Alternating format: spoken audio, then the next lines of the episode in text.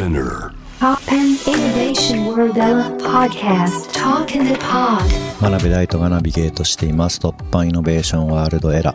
ここからは声のブログ Talk in the Pod です、えー今回お話しするのは、えー最近読んだ、えー本で、まあ、J Dilla。JD の、えー伝記 Dilla Time についてです。J Dilla JD、えーまあ、ソロになってから J ディラっていう名前に、えー統一していて、まあ、ちょっとここでは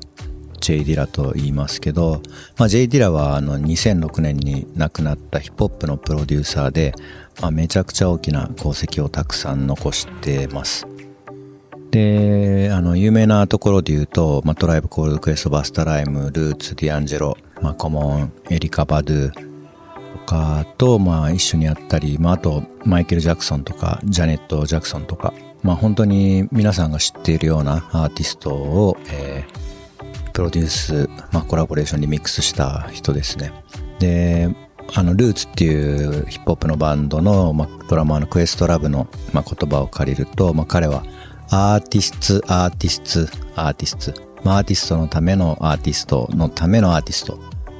みたいな、えー言われ方をするぐらい、まあ、本当に、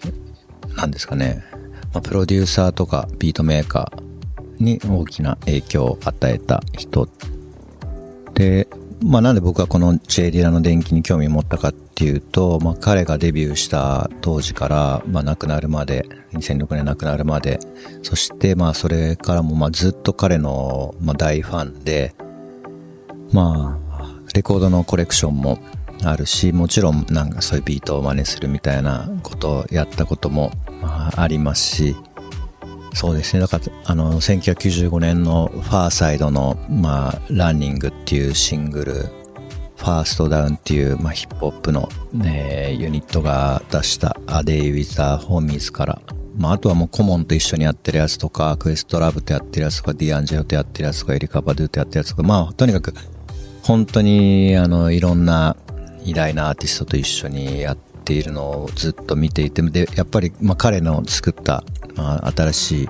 まあ、ビートの作り方っていうのが、まあ、広まっていく、どんどんどんどん、あの、いろんなミュージシャンとかに受け入れられていく様子を、まあ、リアルタイムで、あの、見ていったので、まあそうですね。しかも、まあそれが青春時代、まあ10代後半から、あの20代の半ばぐらいまでっていうところで、なんですかね。まあ感性豊かなというか、まあ、本当青春時代真っ只中に聞いててそういう文化を見ていたので、まあ、これは読まなくてはというとこでしたね。で、まあ本当にいろんな確執があった方で、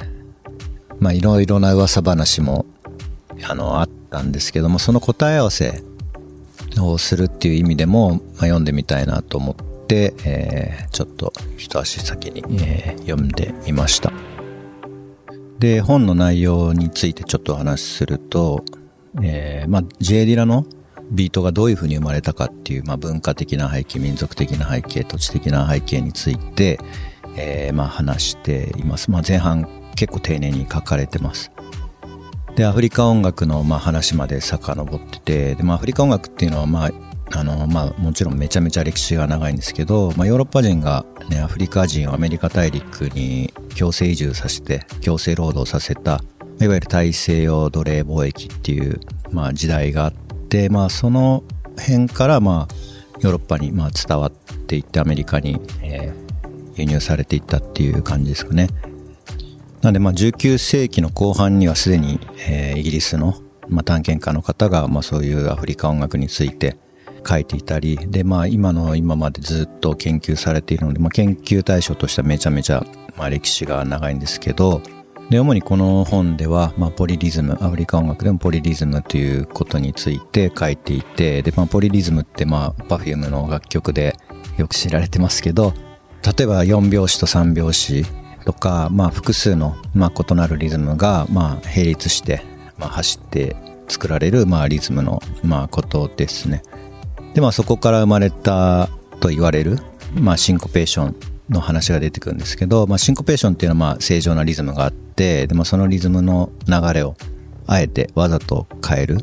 あ、テクニックで、まあ、例えばアクセントに近えたり、まあ、長さを変えたりっていうことなんですけど、まあ、それについてもまあ音楽的なまあ話っていうよりも、まあ、文化的な話を書いていて、なんかその辺もアカデミアの世界ではね、よく知られていることなのかもしれないですけど、僕にとってはすごい面白い話でした。まあ、どう書かれているかっていうと、まあ、シンコペーションは、まあ、ポリリズムの亡霊であり、まあ、奴隷制から奴隷解放、そしてその先まで、まあ、軸を超えてアフリカの精神がその子孫に続いているのである、みたいな書かれ方をしてますね。で、まあ、その後、スイングの話とか、まあ、そういうジャズでよく使われているタイム感の話とかが出てきて、で、まあ、ゼイリラの、そういう時間感覚、タイム感みたいなことに、まあ、つながっていくわけですけど、まあ、そこを結構すごく長くて、えー、丁寧に説明していました。で、僕は本当 JD の追っかけだったことも、あ、るし、あとまあ DJ プレミアとかピートロックとか、まあ、あの、90年代の、まあ、ブンバップって言われるヒップホップの大ファンだったので、まあ、彼が使っている SP1200 だったりとか、MPC3000、まあ僕は2000なんですけど、で、機材の違いによって作り出される、まあ、リズムの違いの話、タイム感の違いの話なんかも出てきます。まあ、具体的に言うと SP1200 は、あの、まあ、楽曲全体にしかそのスイングっていう、まあ、タイム感変える機能がないんですけど、まあ、MPC はそのトラックごと、例えばキック、スネア、えー、ハイハット、まあ、全部に違うタイム感を設定できる、まあ、スイングの設定ができるっていうことで、まあ、ちょっと変なよたれたビートが作れたりするんですけど、まあ、よたれたっていうか、な、なんか聞いたことないような、人間のドラマーが叩かないようなドラムの感じとか作りやすいんですけど、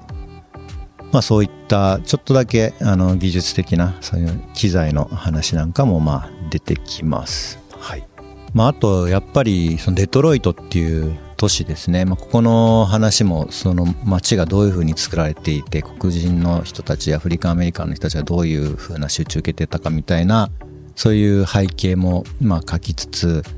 まあ本当にデトロイト出身のジャズミュージシャンとかってめちゃくちゃ多いんですよねまあギタリストのケニー・バレルトランペットドナルド・バード、まあ、ハープのアリス・コルトレーンピアニストのトミー・フラナガンとかヒップホップが好きな人だと、ビブラフォンのミルト・ジャクソンとか、まあ知ってると思いますけど、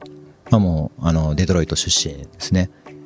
で、やっぱそういった、まあ文、音楽的な、あの、環境もあって、まあ JD が生まれたみたいな話とかも、まあ出てきます。で、あとはモータウン、まあデトロイトといえばモータウンですね。 Motor Town、モータウン。はい。まあ自動車産業で知られてますけれども、まあ音楽でもモータウンっていう、まあレーベルがあったことで、まあ知られてますね。まあ、ミュージシャンで言うと、スモーキー・ロビンソン、ダイアナ・ロス、シュプリームス、キム・ウェンストン、マービン・ゲイ、スティービー・ワンダー、テンプテーションズ、ジャクソン5みたいな、本当ソウルの、えー、もう超有名どころが、有名どころを輩出した、えー、レーベルですけれども、まあそういったことの話も書いてあります。で、まあ僕の今のこのトークもこの歴史の話でかなり、えー、歴史と文脈の話で、まあほぼ時間が過ぎてしまいそうなんですけど、まあ、この本も前半にかなりその辺、あの、贅沢に使ってます。で、途中からもあの、本当にエピソードが中心で、まあ、いろいろな噂話、例えばジャネット・ジャクソンの Got 'Til It's Gone って、実は JD が作ったんじゃないのかとか、あと、まあ、 Voodoo、ディアンジェロの Voodoo っていう、あの、すごい大ヒットしたアルバムがありますけれども、まあ、クエストラブと、えー、ディアンジェロが、まあ、スタジオにこもって制作した時の様子なんかも、まあ、この本には書かれていて、そこもすごく興味深いんですけれども、まあ、JD のね、クレジットがそこにはなかったみたいなことで、まあ、ちょっと確執があったとかないとかっていう話があったんですけども、そのこととかもね、書いてあります。なんで、結構その制作背景、JD らの抱えてたなんかストレスとかフラストレーションみたいなことも、まあいろいろ書いてあって、まあそこは僕はなんかヒップホップ好きとして答え合わせ的なところがありつつ、まあ本当の真相はなんかちょっとわかんないなっていうことも、まあいくつかあるんですけど、まあすごく楽しく、えー、読めました。いやもうエピソードほんとたくさんあって、そのトライブコールドクエストの Q ティップが、まあ、ピートロック紹介したり、ファーサイドを紹介したりとか、えー、マーツスキルズ紹介したりとか、まあ、なんかその時の話とかも結構細かく書かれてて、もうヒップホップファンには超おすすめです。特にまあ90年代。で、あと、まあ、やっぱり JD の功績っていうのは、なんかどうしても音楽的にそのリズムが面白かったとか、そういうよれたドランクビートって言われるような少し、まあ、過剰にレイドバックしてたりとか、持たれているビートだって逆にスネアがすごい速いタイミングでなったりとかっていう、まあ、ドラムマシンっていうテクノロジーを使っているにもかかわらず、その、まあ、人力の面白さみたいなところとか、その機械の得意なことを、例えばそれクオンタイズして、あの、リズムに正確に打ち込むみたいなことって、まあ、本来、機械が得意なことだと思うんですけど、まあ、それを使わずに、もっとおかしなリズムを人力とまあ、あとはそういうスイングの機能を組み合わせて作り出したりとかっていうので、まあ、なんですかね。まあ、本当に音楽だけというよりもそのテクノロジーのある種間違った使い方みたいな、えー、ところで、まあ、新しいスタイルを作り出したっていうところが、まあ、本当に素晴らしいなと思いました。で、それが、まあ、スタイルになって、で、もともとそういうドラムマシンで作られた、そのリズムのえー、考え方が、まあ、ジャズミュージシャンが真似をしていくっていうのが、これまたすごく、えー、面白いですよね。で、実際にじゃあこれ生ドラムとかで、もちろん真似している人とか、ドラムマシンでコピーしている人とかもいるんですけど、で、やっぱそれっぽくなんなくて、で、そこにはあと、まあ、彼の独特の、まあ、コンプレッサーとか、サチュレーターとか、まあ、そういった、えー、エフェクターの使い方みたいな、今度は、あの、タイム感だけじゃなくて、本職の話にもまあなっていくんですけど、まあ、コンプレッサーっていうのは、まあ、あのリズムを作る、まあ、エフェクトでも、まあ、基本的には音量調整するためのエフェクターなんですけど、まあ、それでリズムを作ったりっていうのも、まあ、JD らはやっていてですね。はい。まあ、ちょっと話し出すともう止まらなくなってしまうので、ここら辺に、はい、したいと思います。あの、すごくおすすめの本なので、ぜひ読んでみてください。今んとこまあ英語しかないですけど、まあ、翻訳で全然読めると思うので、はい、ぜひチェックしてみてください。えー、さて、えー、ここで一曲お届けします。今回紹介するのは、えー、ロバート・グラスパーの J・ ディラ・リュードっていう曲です。で、これは、えー、亡くなった J・ ディラに、えー、捧げるロバート・グラスパーの、えー、楽曲でですね、まあ、イントロにあのトライブ・コールド・クエストの Q ティップからのメッセージが入ってて、で、トリオで、えー、J ディラの曲をやってくれよ、演奏してくれよみたいなことがなんか留守番電話に入っていて、で、まあそれを受けて、えー、やったものだと思います。で、この中で演奏してる楽曲が、まあ、全部 J ディラがプロデュースした曲で、えー、コモンとスラムビレッジの Thelonius えー、J ディラのドゥードゥ、スラムビレッジの Fall in Love、で、デラソウルの Stakes Is High ですね。はい。で、これを、えー、まあ、ヒップホップの楽曲を、まあ、ジャズの楽曲にして、まあ、演奏したものです。はい。聴いてみてください。